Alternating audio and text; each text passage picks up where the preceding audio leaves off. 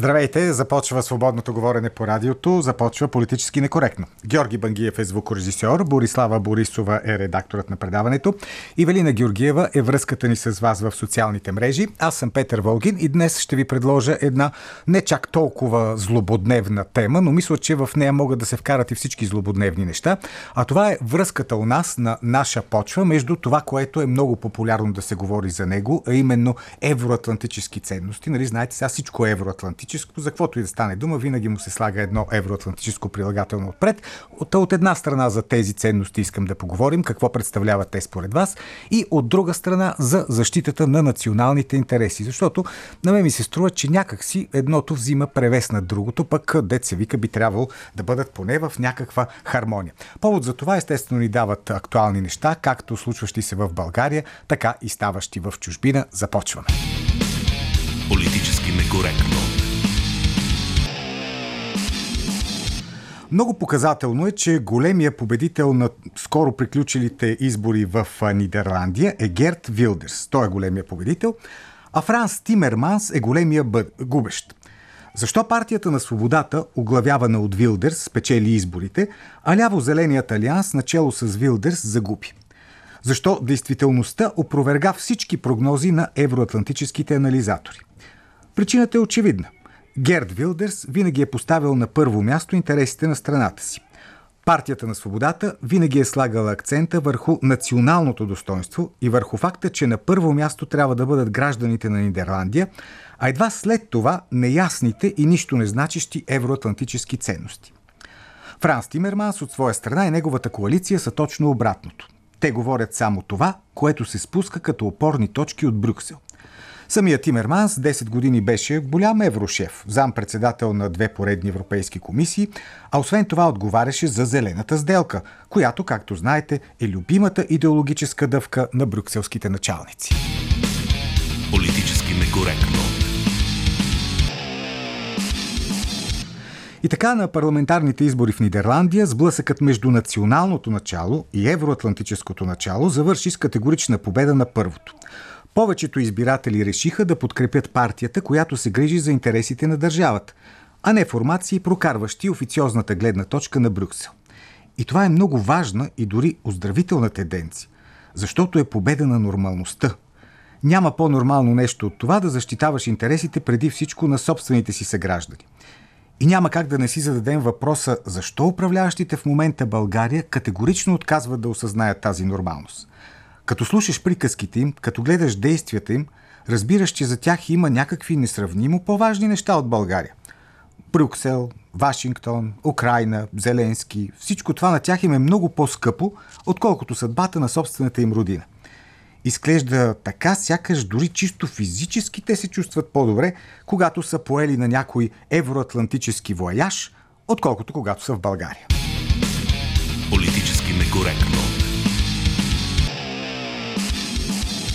Преди няколко дни ротационният ни премьер отиде да държи реч в Европейския парламент. Много важно било това събитие, чинно ни информираха официозните медии, защото такива речи били държали премиерите на големите европейски страни. И нашия формален министр-председател използва дадената му възможност, за да се оплаче за пореден път от Путин. Явно идеята беше публиката да остане с впечатлението, че ние си имаме едно прекрасно управление. И ако все пак възникват някакви проблеми, те се дължат изцяло и единствено на коварните планове на Кремъл. Ама разбира се, ама как не се бяхме сетили до сега? Кремъл има една единствена важна задача на този свят и тя е денонощно да саботира прекрасното българско правителство – Жалко само, че Европейския парламент, че в Европейския парламент този ден беше празно и тихо, като в предизборен щаб на ППДБ след обявяването на изборните резултати, та никой не чу великите денкови размисли. Политически некоректно. Имам обосновано предположение – че ако в Европарламента вместо формалния премьер беше отишъл неформалният министър-председател, а именно господин Делян Пеевски, интересът щеше да бъде много по-голям. Нали виждате, че в България става това, което каже господин Пеевски, а пък господин Денков, каквото и да каже, няма никакво значение. Последният пример е от тази седмица. Формалният премиер каза, че вътрешният министр трябва да си подаде оставката. Обаче неформалният премьер, господин Пеевски, заяви, че никаква оставка МВР шефът не бива да подава. Разбира се, че финала беше предизвестен, до оставка не се стигна, а човекът, чието малко име изглежда академик, съвсем се оплете в невнятни обяснения. Политически некоректно. Като цяло, действията на настоящето българско управление силно напомнят на пиеса, създадена от някой от класиците на театъра на абсурда. Ще има дерогация, няма да има дерогация. Няма да гласуваме вота на недоверие, ще гласуваме вота на недоверие. Няма да подкрепим бюджета, ще подкрепим бюджета. Но все пак има един пункт, по който партньорите от управляващата коалиция показват завидно постоянство и още по-завидно единство. Твърди и непоколебими евроатлантици са. В романа на Иля Илф и Евгений Петров 12-те стола има една знаменита героиня. Това е Елочка Щукина, която си живее доста добре, служейки си само с 30 думи. А пък нашите управляващи показват, че могат да правят успешна кариера, използвайки една единствена дума, е и някои различни нейни производни. Става дума естествено за думата евроатлантизъм. Повтаряше до припадък и ако не друго, то задължително ще получиш похвала от правилните амбасадори в София. И тук пак се сещам за изборите в Нидерландия, където правилните евроатлантически сили бяха победени от политически некоректната партия на свободата. Което е добре – за демокрацията и за нормалността. Политически некоректно. Гост на политически некоректно днес е журналистката Велислава Дърева. Добре дошла в нашото студио. Добър ден. Така, да започнем направо, Велислава, с това, което става в нашата държава. Виждаме, че постоянно различните членове на управляващата коалиция влизат в някакви спорове, има къвги, има заплахи, има тотални критики. Ето сега покрай бюджета на Асен Василев, ГЕРБ направо го сравниха с земята. Сега това реални противоречия ли са или просто си играят шоу за пред аудиторията? Ами, на мен ми изглеждат като реални противоречия. И това е напълно нормално, когато става дума за нещо, което не сме да се нарече коалиция, каквото е фактически. И всъщност ние говорим за един брак по сметка.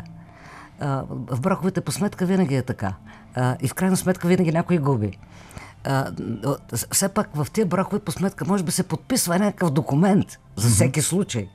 А тук и документ няма, ние изобщо не знаем. А, а, проблема в момента е, че вътре в самата сглобка те ще се изядат. А, те, те не могат да се понасят а, едни други. Абе, те си, не могат те да си се гласуват, понасят. да, те си... Така накрая да, се разбират, нали? Така виждаш? накрая се разбират. А, според мен, а, това правителство ще бъде а, крепено а, до, до, може би до, до те наречената ротация която може би, предполагам, допускам, аз не мога да гадая а, тук тези и, и, интелектуални мисли, а, които бродят из, из сглъбката, а, когато може би Бойко Борисов се надява по този начин да, да вземе властта, ГЕРБ да, да вземе властта и, и да се отмъщава. Например, това, това, е, това е напълно нормално но според мен Борисов ще а, крепи това правителство, докато на него му е изгодно. Въпросът е кога в... ще престане в... да му бъде изгодно. А това ние не, не, не можем mm-hmm. да знаем, но а, вече, продълж... вече се появи а, една такава а, версия, че а, е възможно а, да има избори две в едно, нали, парламентарни и европейски. А, това вече се върти а, като, като вариант. А, но наистина, а, може би ще има някакъв драматичен сблъсък около въпросната а, ротация. Ти отдеве спомена за а, театъра на абсурда и това веднага си помислих а, нали, за пиеста в очакване на Годо. А, бе, викам, той може би Годо е дошъл погледнал, пътя се хванал за главата и си тръгнал, защото... Па ние не сме я разбрали. Па ние не сме я разбрали, но има една друга пиеса. Но Сорозите а, те са по-опасни, mm-hmm. защото като гледаме едно стадо носорози припуска из държавата. Там хората се превръщаха в носорози, да? Да, хората се превръщат в носорози, а, както в пиесата на, на Йордан Радичков януари се превръщат в вълци. вълци. Да. А, сега има е, е, интересни въпроси на слушателите към тебе. Ето Нели Маринова, тя те хвали, много удачен гост, не цепи басма на никого и обрисува винаги точно случващото се. Попитайте как вижда разцвета на ДПС. А, това е един много хубав въпрос. Сега, на ДПС има следното следния талант. А, това може би таланта на самия Ахмед Доган. Сега аз не съм от най-големите познавачи а, на ДПС, но ако ти е направило впечатление, а, ДПС винаги е с победителите и никога с победените. Това си е талант. Да, ДПС, а, ако има някакъв провал на правителство, в което ДПС участва в пряко като коалиция или, по, или подкрепящо, ако има а, такъв провал, ДПС никога не носи отговорност. Отговорност носи някой друг. Третата характерна черта е, че ДПС може да бъде, и в повечето случаи е така, да бъде едновременно а, да създаде проблема, да бъде, да предложи решение на проблема, да бъде част от решението на проблема и накрая ДПС да реши проблема. А, това може би в, в политиката някой ще го нарече виж пилотаж. А, може би трябва да питаме някой пилот, който а, ще ни обясни по-точно. Но това а, е основна характеристика. А, другото, което е, разбира се, сега е това мощно физическо и духовно присъствие на Дилян Пеевски. Особено духовно. А, особено духовно. А, неправилото е впечатление, че а, Баце и Шиши вече не са Баце и Шиши, те са господин Борисов и господин Пеевски. А, хората, а, целият този а, умно красив, а, жълтопаветен елит, а, който тресеше на държавата 2014 година а, и протестираше а, срещу а, а, Пеевски, ами също този жълтопаветен умно красивитет, който вече е жълтосин красивитет. А, ми той сега е, е пръв на килимчето. При господин Пеевски. При Шиши. Това е същия Шиши. Те са забравили. Не, не са. Не са. Но Мислиш? сега така е, Но такава да. е повелята на времето. А, не, да, сега, тя конъюнктурата а, има един много коварен навик. Тя непрекъснато се върти. Тя е като палчинката, дето казват. А, въпросът е, че някои много искат да хапнат от тази палчинка. Ама доста хора искат. Много. И, доста сигур, хора. Сигурно нали, тази палчинка не, е нещо добро. Да. И... Но, но а, сега, другия момент е, а, аз а, си мисля, напълно е възможно. Аз си и виждаме, всички виждаме това могъщо лансиране а, на Пеевски в а, цялото обществено политическо пространство. Него не, той присъства навсякъде, той е вездесъщ в, в няколко града наведнъж, както е казано. Ама то дори виж тези хора, които 10 години изградиха цялата си кариера, да. политическа, обществена, да. журналистическа, да не забравяме Особено. с филипиките си в да. сайтове, вестници, телевизии, да. колко много мразят Делян Пеевски и затова станаха значими. Сега са негови първи крепители и Всъщност, той, нали, той е неформалният министър-председател. Аз с такова впечатление. Той като сега... гледам Денков и Певски, няма спор сега, кой е истински значи, като, като гледам Денков, аз си мислих, че по, по-голям срам от Плевнилиев българския народ не би могъл да, да преживее. Сега като гледам Денков, си казах, че а, има и по-голям срам а, от това. А, ти спомена неговата реч в Европарламента, която аз слушах много внимателно. А, да, залата беше празна. Но тази реч, какво научиха евродепутатите? Е, ако имаше изобщо такива там. А, да, да имаше 3-4 mm. души. Какво научиха те? Че България е била присъединена присъединена към Византийската империя и към Османската империя. Значи ние сме присъединени.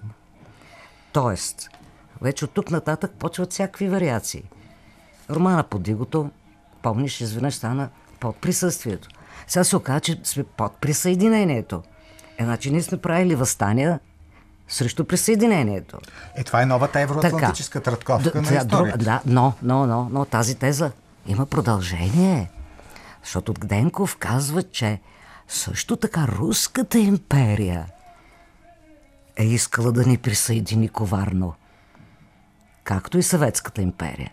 Значи всичко е на, поставено под един знаменател. А, И това нещо го слушат петима депутати. А, и вътре, ако Урсула май не, не я видя. Не, не разбира Нямаше тя какво ще прави там. Урсула си има работа. Виж, ако беше господин Певски, може би ще О, ще да, да, да, да, да, да, да, ще ще бъде голям фурор. А, но а, аз наистина не, не допусках, че може да има по-голям позор. Между от другото, аз си спомням, пък ти сигурно съвсем си спомняш, преди 89-та година, тогава, като възникнеше и най-малкият проблем някакъв в държавата, винаги се казваше, че това са козните на Да, да, на- западния на империализма, на или на американски империализъм. Стоеше, примерно, няма пирони. Те казват, ето, Империализма. е виновен, Така. американците са Е, сега е виновен Путин. Да. Сега, ако няма пирони- Сега, ако няма пирони, пирони Путин е, е виновен. А, но, сега, а, стигнахме до Пеевски. Много е вероятно той да бъде избран за председател на ДПС, той е което... сигурно това, да, той е сигурно. Но, да, това е един много, м- така, много рязък ход а, от а, страна на Доган.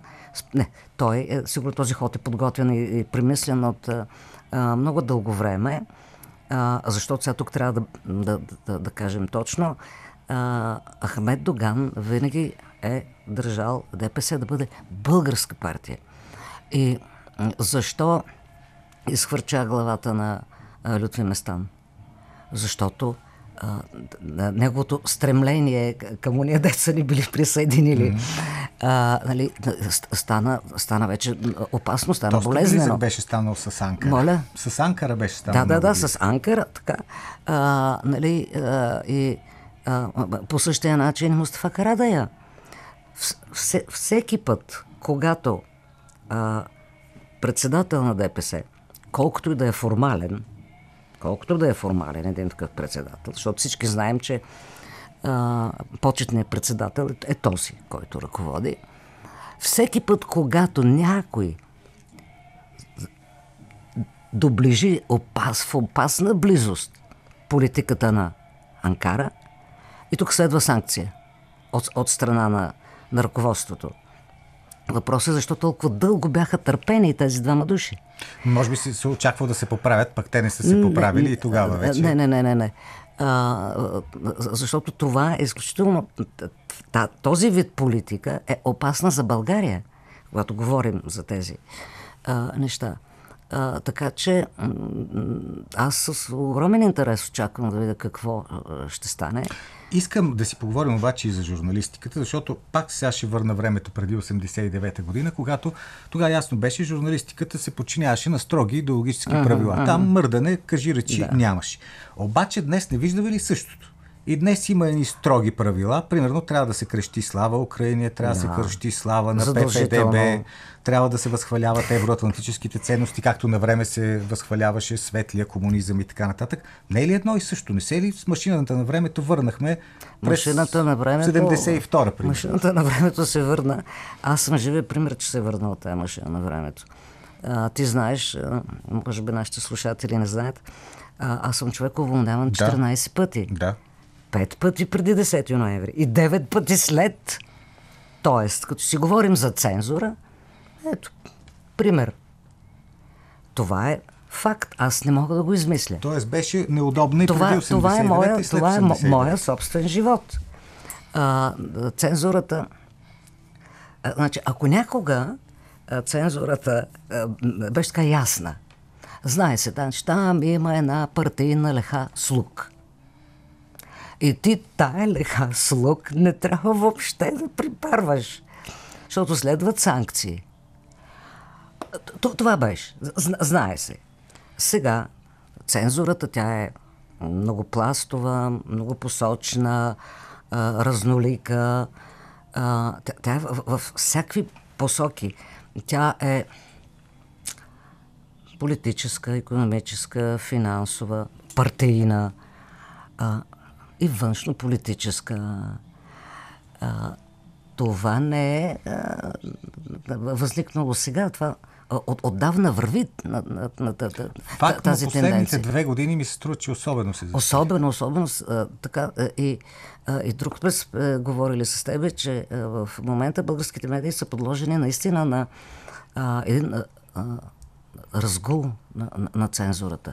И тази кенсел култура, нали, културата на, на отхвърляне, а, като разбира се, отново пак всички тези ярки примери, свързани с Украина и с а, цялата тази възхвала, а, аз не мога да разбера, не е ли ясно, днес четах един много интересен анализ, а, за това, че всъщност тъй нареченият цивилизован Запад,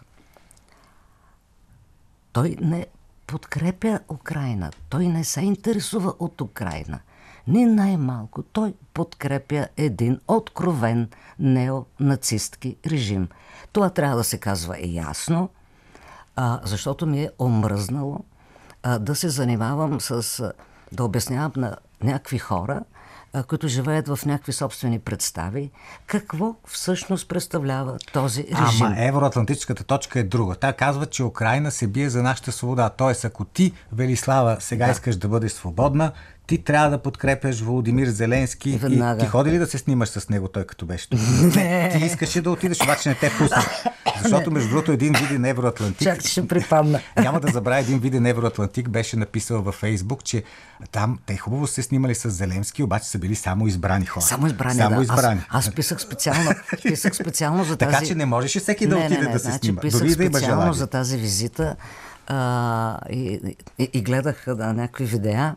И там в един момент една а, маминка връчва на детенце, на едно момченце, някакви цветя да ги даде на, на Зеленски.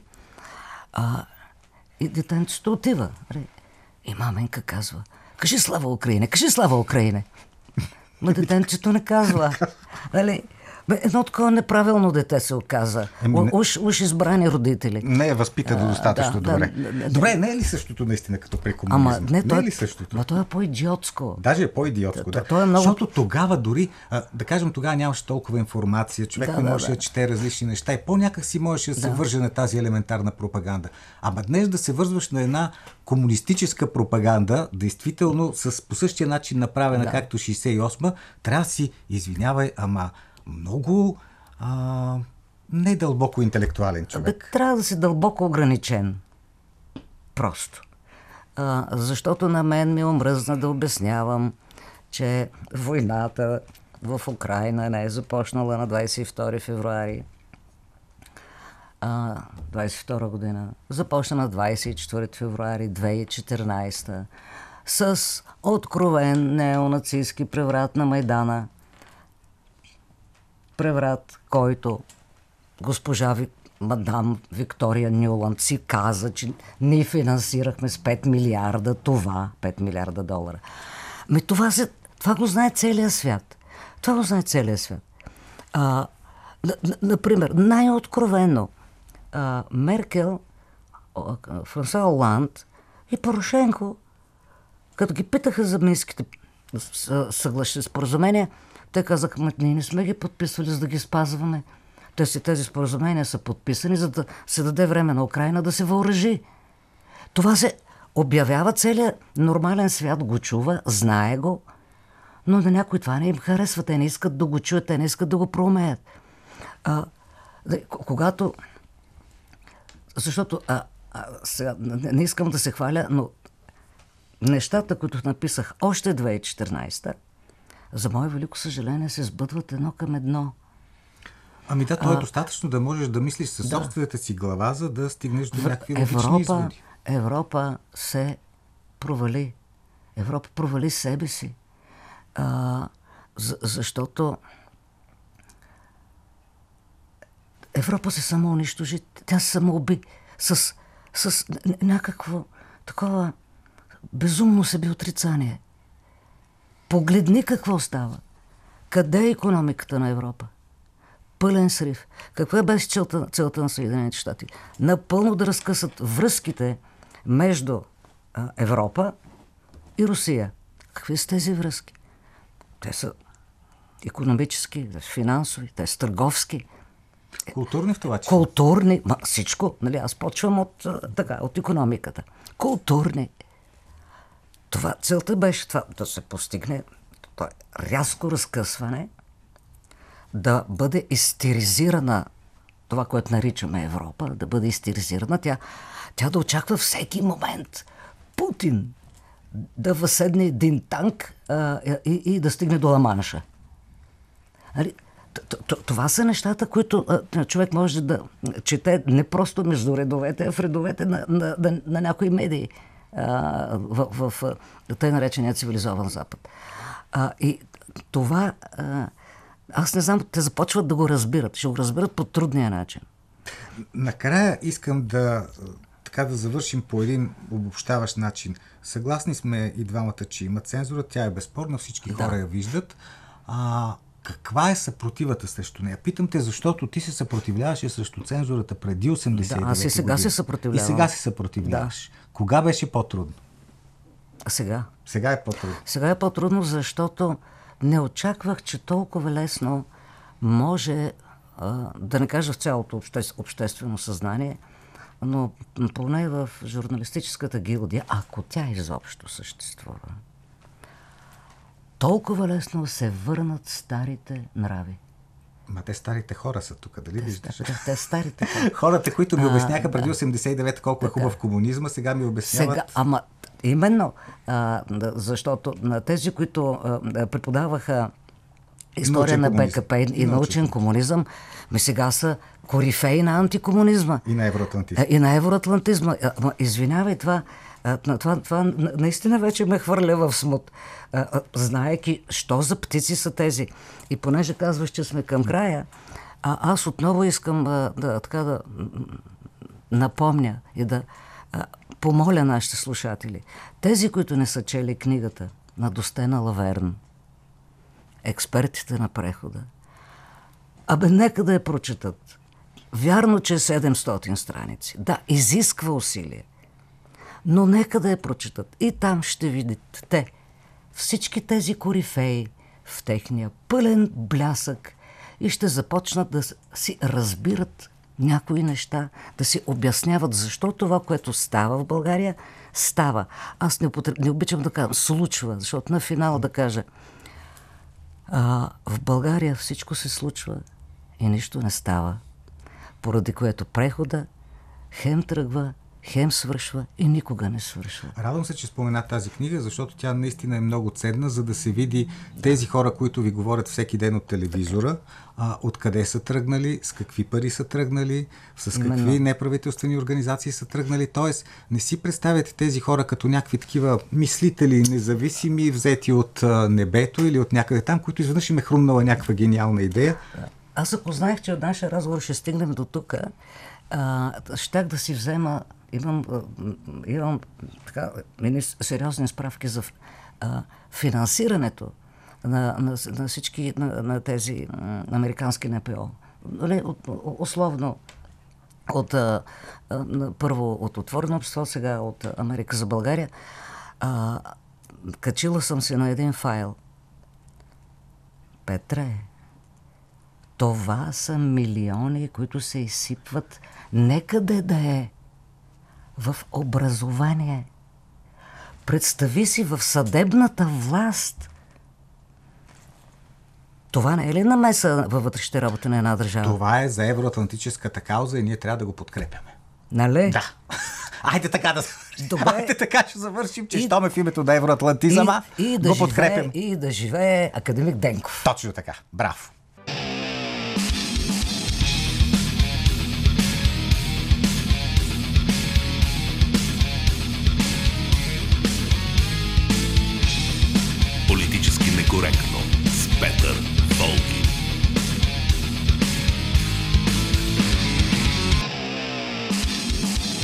Днес си говорим за взаимоотношението между евроатлантическите идеи и националните идеи в България. Ето няколко мнения, които сега ще ви прочита от а, нашите, нашите страници в социалните мрежи.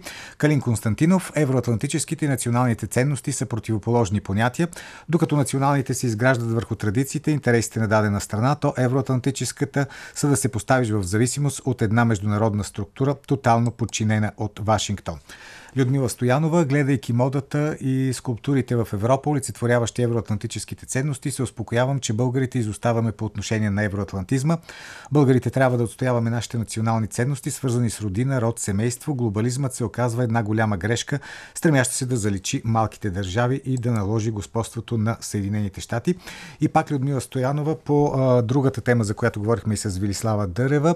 ДПС бавно пълзи нагоре, изпълнил си ролята като етническа партия, върви към налагане ДПС като българска европейска либерална партия, насочила се към овладяване на цялата власт. Налагането на Пеевски в публичното пространство е доказателство.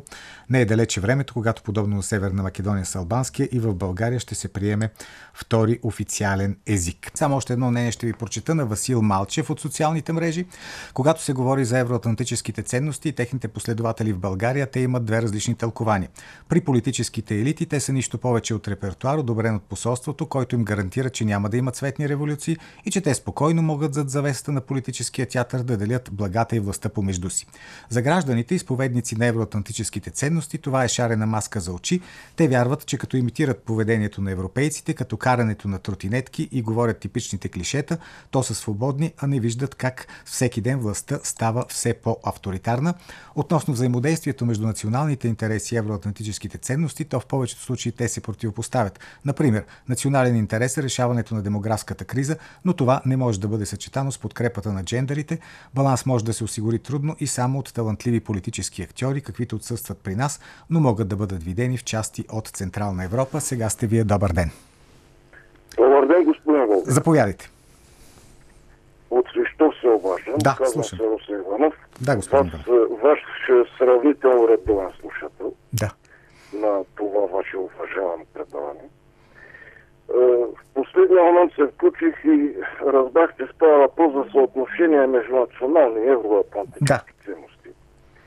Е, Преди това ще направя само с ваше позволение една бърза и кратка предварителна бележка. България отива към фашизация, господин Волгин. Защо така мислите? А, по това може да се съди най-малко по два индикатора. Първо, а, опитите да бъде премахната всякаква форма на прака демокрация. Вие помните кой каза, че трябва да се забранят референдумите за членство в Европейски съюз, в НАТО и така нататък. Втория индикатор от последните 15 години се наблюдава непрекъснато ограничаване на възможностите за съдебен контрол върху актовете и действията на администрацията. Това винаги е било белег за фашизация. Та на въпрос. Да. Евроатлантически ценности. Кой не учи на ценности? Нека да помислим. Някакви си там евроатлантици, дето в миналото бяха колонизатори. Бяха колонизирали половината свят. Владееха и заробваха народи. Огнетяваха ги. Ограбваха ги. Експлуатираха ги. Избиваха ни. И сега същите тези субекти ще ни учат на ценности. Ами да. Откъде на къде? Откъде на къде, господин Волгин? Може би се получили от опита си просто и сега ни учат на свобода и демокрация. А, да, да, да, а, а, свобода, да, тая свобода и демокрация според техните терпипи да си я държат за своя лична употреба. А, а, по отношение на другото, то може да се направи справка и в Златния фонд, ще ви кажа и датата и предаването, една много кратка характеристика, на нещата в България към настоящия момент. Да. Предаването Нощен хоризонт, изданието му от нощта срещу 8 юли 2015 година, водено от вашия колега Румен Стоичков, гост беше поета Евстати Бурнаски, няколко дни преди смъртта си. Да. И цитира следното свое стихотворение. Звъни на почника гвардейска шпора. Пред чужди знамена стоим на, на страж. Потъва вече българския кораб без мачта, палва и екипаж. Това е България днес, господин Волгин. Един кораб с аварирала навигационна апаратура. Много ми е няма трудно, ги да.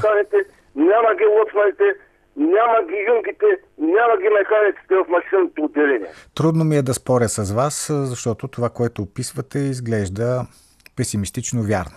Благодаря. Добър ден. Добър ден, господин Волгин. Аз съм Мадлен Кирчева. Заповядайте, госпожо И Кирчева. в предаването политически некоректно искам да кажа няколко неща, а, които се премълчават а, от коментатори по медии. А, те са именно а, отнемане на държавността на българите през отнемане на тяхната собственост. А кой го прави Не това? Кой го прави, госпожо Кирчева? Не сме това? съгласни с глобката, с това, което правят. Ето сега финансовият министр, който взима кредити а, и задлъжнява българската държава, а, ще продава а, държавна българска земя, а, за да може да си попълни бюджета ще пипат Конституцията. Искам да кажа на българите, четете Конституцията. Тя е Преди да е работена променили, да. от високи умове и хора все пак за- загрижени за това да има българска държава. А кажете, госпожо Кирчева, за евроатлантическите ценности какво ние мислите? излизаме срещу сглобката утре 26 ноември в 2 часа на пилоните на НДК, за да кажем вървете си, искаме нови избори, появяват се нови политически субекти на сцената и ние трябва да излезем и да гласуваме, но не за тези, които вече 30 години... Ама евроатлантическите коментатори казват, че няма алтернатива. унищожение на държавността. Български народ е без земя. Ти си бездомник. Ами така се получава на практика. Да, благодаря ви. Добър ден. Добър ден, а, господин Волни, Волгин. Заповядайте. А, за евроатлантическите ценности, Боже, какви са пунени мехури, може би от, а, из, от научното постижение на академика Денков, най-вероятно. Тази връзка се питам, тези наши евроатлантици в кавички, а, дали пък са чели, примерно, примерно се питам, познават ли литературата на, на, на, на САЩ? Е, сигурно познават някакви неща. Някакви може. Но, примерно, дали са чели Теодор Драйзер, дали са чели Стайнбек, дали са чели Алан Силито, дали са чели Селинджер. И защо какъв е техният поглед в исторически план? Мисля си, че те си обитават капсулата на тези сапунени денковски е, мехури. Ама тия ценности евроатлантическите не са ли светлината в днешно време? Защото така ни я представят на нас. Вижте, каква е Европа? Ние, ако бяхме истински европейци, щяхме да сме равнопоставени, да се държим равнопоставено на европейската сцена и да кажем, абе вие от е, по-великите сили в Западна Европа, Франция, Германия, Италия, Испания, не виждате ли, че сте а и скандинавските страни. Не виждате ли, че сте, че сте завладяни от а, емигрантите? Не виждате ли, че става едно преселение на народите, стимулирано и от Ангела Меркел и по този начин разбивате естествения генофонд, култура и идентичност на Европа. Какви ценности са това? В тази мултикултуралност, а, нали, защо трябва да, да си губим своя облик? Защо трябва да се унифицираме? Това ли са ценностите? Еми- Защо трябва да правим децата си а, джендери на там... За да сме Разбирате на какво искам да За кажа. да сме Защо трябва да разчовечаваме човека? Това е една, една пълна дехуманизация. Идва от Штатите, минава през Европа. Европа започва да се усеща, но ми се струва, че ние вече сме в Европа на музеите. И ако тези европейци не се осъзнаят, горкони на нас. Е, той ние сме европейци, значи и ние трябва да се осъзнаваме. Благодаря ви. Добър ден. Заповядайте. Дали Ало, се чуваме? добър Да, да, вие сте. Здравейте, Здравейте. Здравейте. Живея от, така, от години в чужбина, слушам големите на вашето предаване. Бих искал само да отворя една малка скоба. Така, за щастие, вие, вие сте там, нали, да говорите свободно. Има така едно политически некоректно и едно политически коректно предаване в, а, така, през уикенда, но и разбира се няма да се съгласите с мен сигурно, но Няма. това беше само една скоба. Поздравявам ви за това, да. Благодаря. А, така, а, сега, от наблюдението ми в, в Европа а, и, и в България, разбира се, се, се оказва нещо много интересно, че ние сме, както винаги, по, така, по-светки от папата, се казва. А, в България евроатлантизъма, така наречен, е, всъщност е, е в много по-голяма степен така застъпен и защитаван, защото пак сме а, така, нов, ма, нали, малко, както казват англичаните и американците, new, new kid on the block, т.е. новите в, а, нали, в случая. Т.е. ние се опитваме да винаги да прекалим с, а, така, с, а, а, с поклонничеството до известна степен, с това, че ето както виждаме в Европа вече тенденциите, между другото хората започват да се осъзнават по-малко, а, а, дали от, а, започват да се отърсват по-малко, малко или много от а, историческата си колониална вина, а, която ги е накарала да приемат, разбира се, страшно много, но и страшно много емигранти на първо място. И Холандия, Франция, разбира се, и Германия са на първо място в това отношение. Дали ще е кол- колониална или военна в случая на Германия. Но а, ние естествено, тъй като всичко така по-бавно пристига при нас, а, се оказваме пак а, сега приемам, те първо ще приемаме еврото, те първо ще, ще ставаме евроатлантици, по-евроатлантици и така американско насочени а, нали, от, от другите, докато процесите в Европа вече започват по-малко, по-малко да се насочат. Е, няма ли да се забързаме малко да сме в унисон с тези процеси актуалните, които вървят в Европа или няма такъв Ами вариант? кога сме, се, кога сме успявали да сме в унисон, че сега да бъдем, нали? Но а, от друга страна а, се получава така, е, аз, аз съм съгласен и с, с, с, предишната предишната, която се обади, а, това, че те не познават даже история, аспекти от историята си и за голямо съжаление в а, образователната система е големия проблем и, и оттам се начертава и бъдещето, а, което все още има нистови опити в, а, в западния свят да се а, накарат децата да се чувстват така наречените европейски деца да се чувстват виновни и по някакъв начин да изплащат за нещо исторически, което има да се изплаща на, а, на мълчествата и така нататък, да не попадаме в политически Да, некоректно. въпросът е, че наистина основните усилия са насочени именно в образованието, защото така се манипулира най-добре. Едно дете, като го вземеш от първи клас, вече до 11-12 клас, то си, си го завършил по образа и подобие, който официалната пропаганда иска. Добър ден! Здравейте! Добър ден, господин Волгин. Здравейте! Аз съм на Вие линия? сте, вие сте, слушам ви. Ами, вижте сега, имам два въпроса. Първият е за тия евроатлантически ценности. Задавам въпроса на Мусала или на Вихрен или където и да се качим, ние не можем да видим Атлантика. Можем Нали да си го представим. Да си го представим, можем. А, да си го представим. Ами то от тия представения ние станахме представление вече. Позор, навсякъде евроатлантически. Чакайте, бе, ние имаме Черно море, имаме и Охридско езеро, А което то не е наше. не е наше. Не е наше. Нали? Не, не. Да. Еми, защо се парадира с тая дума евроатлантически? А защо не американо-тихоокеански пък да са? Е, защото така са го измислили. Не дейте сега да внасяте допълнително объркване. Евроатлантически се казва и да се придържаме към него, так му сме свикнали. А, така. Втория ми въпрос е, тия престъпници в парламента, в А, не така. Министерството, Не така. нали, нали има закони в България? Има. А тогава защо тия там всички престъпници Не така. върват и се надуват и се перат и правят каквото си искат и продължават да ни крадат парите? Това се, нарича, това се нарича разделение на властите. Има си съдебна власт, има си законодателна власт. Ако има някой, който е нарушил закона в законодателната власт, съответно съдебната власт си влиза в правомощията и ето така се управлява една нормална евроатлантическа държава. Благодаря ви.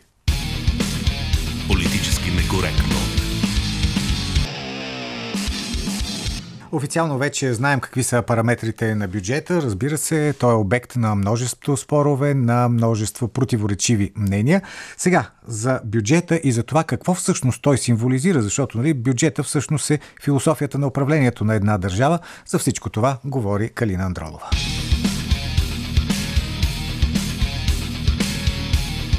По ръба.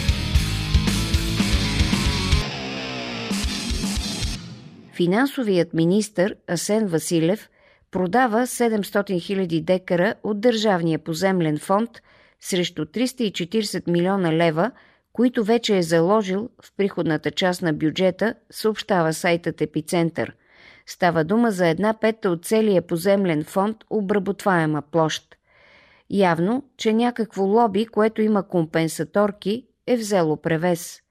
Асен Василев започва да измисля все по-екстремни решения, за да попълва приходната част на бюджета.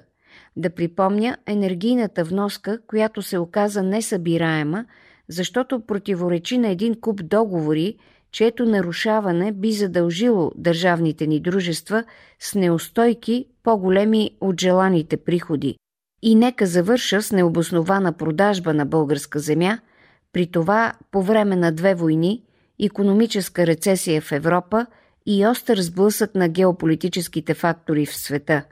По време на преформатиране на влиянието и териториите в нашия регион, по време, когато не е ясно България дали изобщо ще може да защити своята държавност, ако възникне критична ситуация – на фона на тази изключително сложна атмосфера, продажбата на стотици хиляди декара българска земя е куштунствено действие, ненужно безобразие, типично в арогантния стил на продължаваме промяната на несъобразяване с абсолютно нищо. Виждаме, че Асен Василев действа така, сякаш няма никаква представа от управление на публични финанси – провежда някакво чисто математическо стъкмяване на приходите към разходите, но бюджетът на държавата не е обикновено счетоводство. Бюджетът е финансов инструмент за управление, за осъществяване на политики. Бюджетът показва на къде ще се движи държавата, какво ще се случва с нея. Затова е необходимо финансистът, който съставя бюджета, да има опит именно в работата с публичните финанси, да познава системите, да знае проблемите във всяка една система, а не да се учи в период на остра политическа криза. Обществото очаква балансиран бюджет с заложени и добре обмислени политики, които да показват как ще се развива държавата напред и нагоре. Но обществото получава точно обратното – бюджет – за който търсим под дърво и камък приходна част. Нещо кърпим, едно махаме, друго слагаме. Това става, онова обаче май не става и други подобни жалки математически недовършености. Всъщност Асен работи стихийно, непланово, без компетентност за бюджетиране в публичния сектор. И това е оценката на малкото доказани през последните 30 години – специалисти по държавен бюджет от различните партии.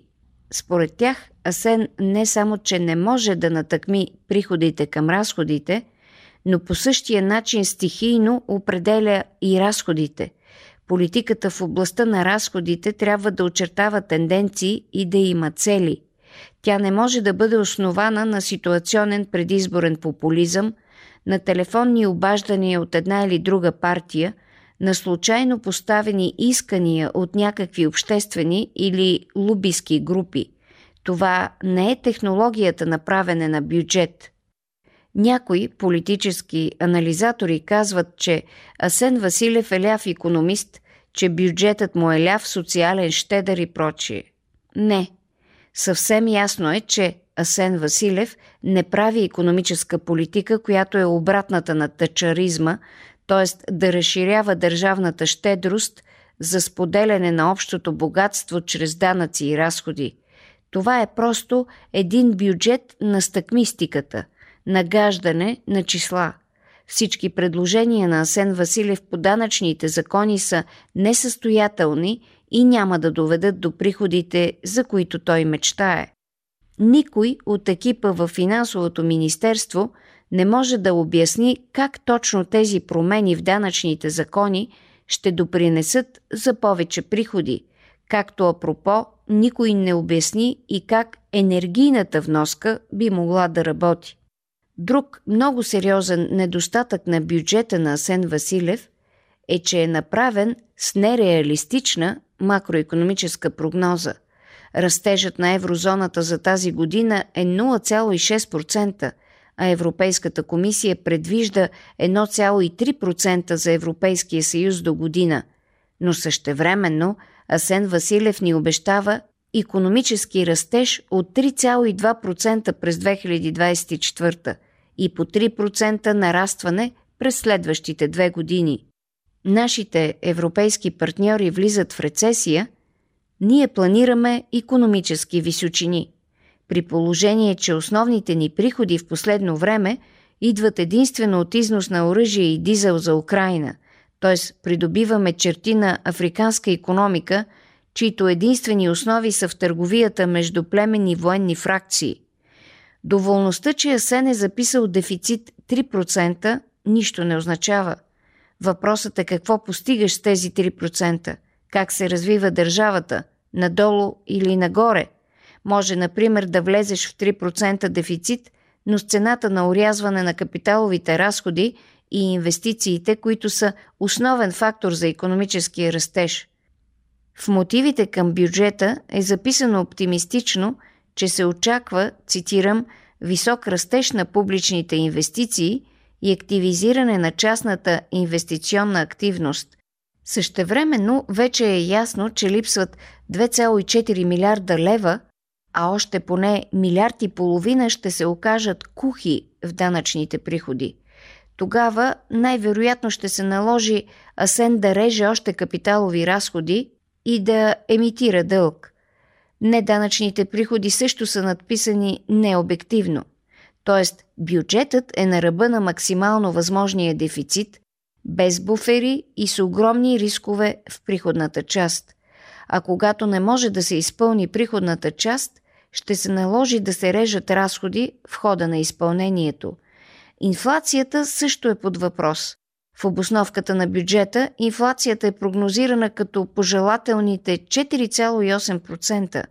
Асен предвижда, че през 2025 година инфлацията дори ще намалее до 2,8%, а през 2026 до 2,2%, защото, забележете, транспортните горива ще ли да бъдат по-ефтини. Честно казано – енергийният сектор в България е в такова непредсказуемо състояние, че да се оценява каква ще е цената на газа и петрола в следващите две години е хазартно и безотговорно.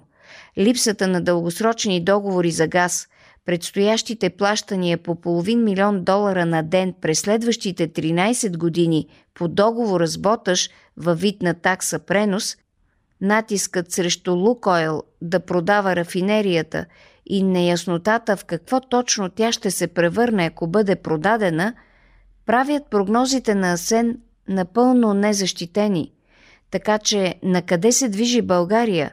Свидетели сме на един токсичен разрив между официалното фокусническо говорене на Асен и продължаваме промяната в защита на тяхното управление и обективната реалност, която експертите виждат, а гражданите вече чувстват – Целият този водевил на лошо управление ще струва на нацията ни страшно скъпо, докато ГЕРБ и ДПС перфидно подпомагат управленските дефицити на продължаваме промяната, опитвайки се максимално да ги девалвират пред избирателите.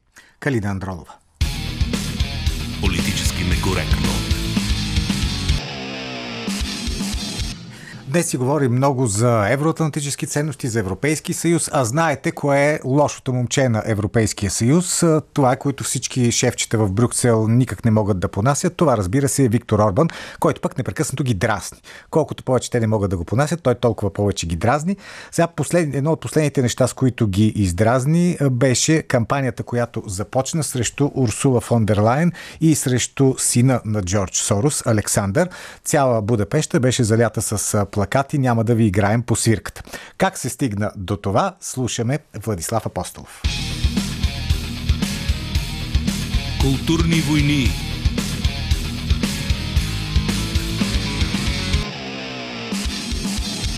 Либералният левиатан обожава да упражнява своята административна и медийна сила с редовни очернящи кампании срещу враговете си.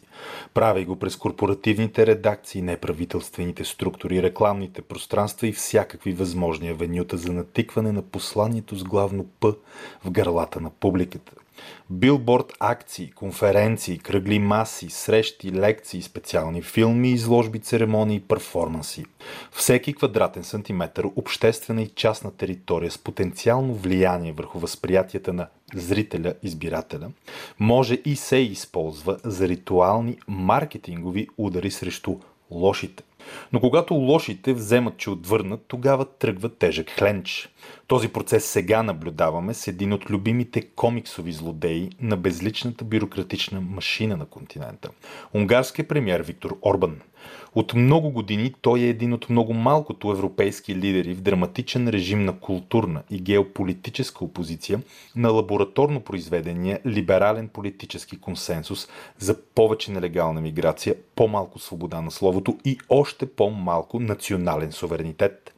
И за разлика от повечето политически актьори на европейската сцена, Орбан има пореден сериозен мандат от унгарската публика да управлява спрямо унгарските интереси – той се противопостави срещу системния мазохизъм на кукленото шоу в така наречения административен ад. И тези дни реши да отвърне на ударите с публична кампания срещу това, което голяма част от унгарското общество вижда като бюрократична тирания на Европейската комисия в лицето на Урсула фон дер Лайен, както и срещу гъстата мрежа за НПО натиск, символизирана от наследника на стария Орбанов познайник Джордж Сорос Алекс.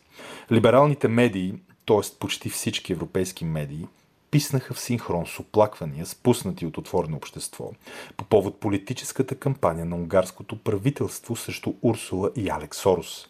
В страната се появиха множество билбордове с техните образи и с надпис, който може да се преведе като «Няма да им играем по свирката». Говорител на фундацията на Сорос веднага определи посланията на партията на Орбан Фидес като пропаганда дълбоко опетнена от антисемитизъм. Ама разбира се, точно НПО структурите, които изляха милиарди за пропаганда на безконтролна масова миграция, довела до реален скок в антисемитските инциденти в почти цяла Европа, сега пищият за фантомен антисемитизъм – всяка критика към Сорос вече автоматично се опакова по този начин, в пълен разрез с логика, факти и доказателства. Това е бухалка за размахване без оглед на реалност и последствия. И се размахва постоянно.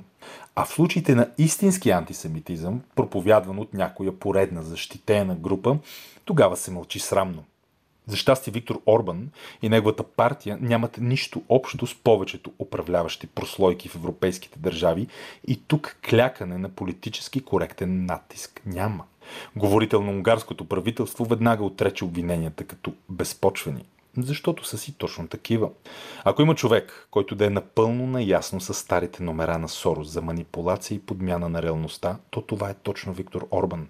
Той го познава от десетилетия и ясно очертава начините, по които неговите структури разяждат културните тъкани на континента като киселина – Брюкселският модел за Европа води до хаос.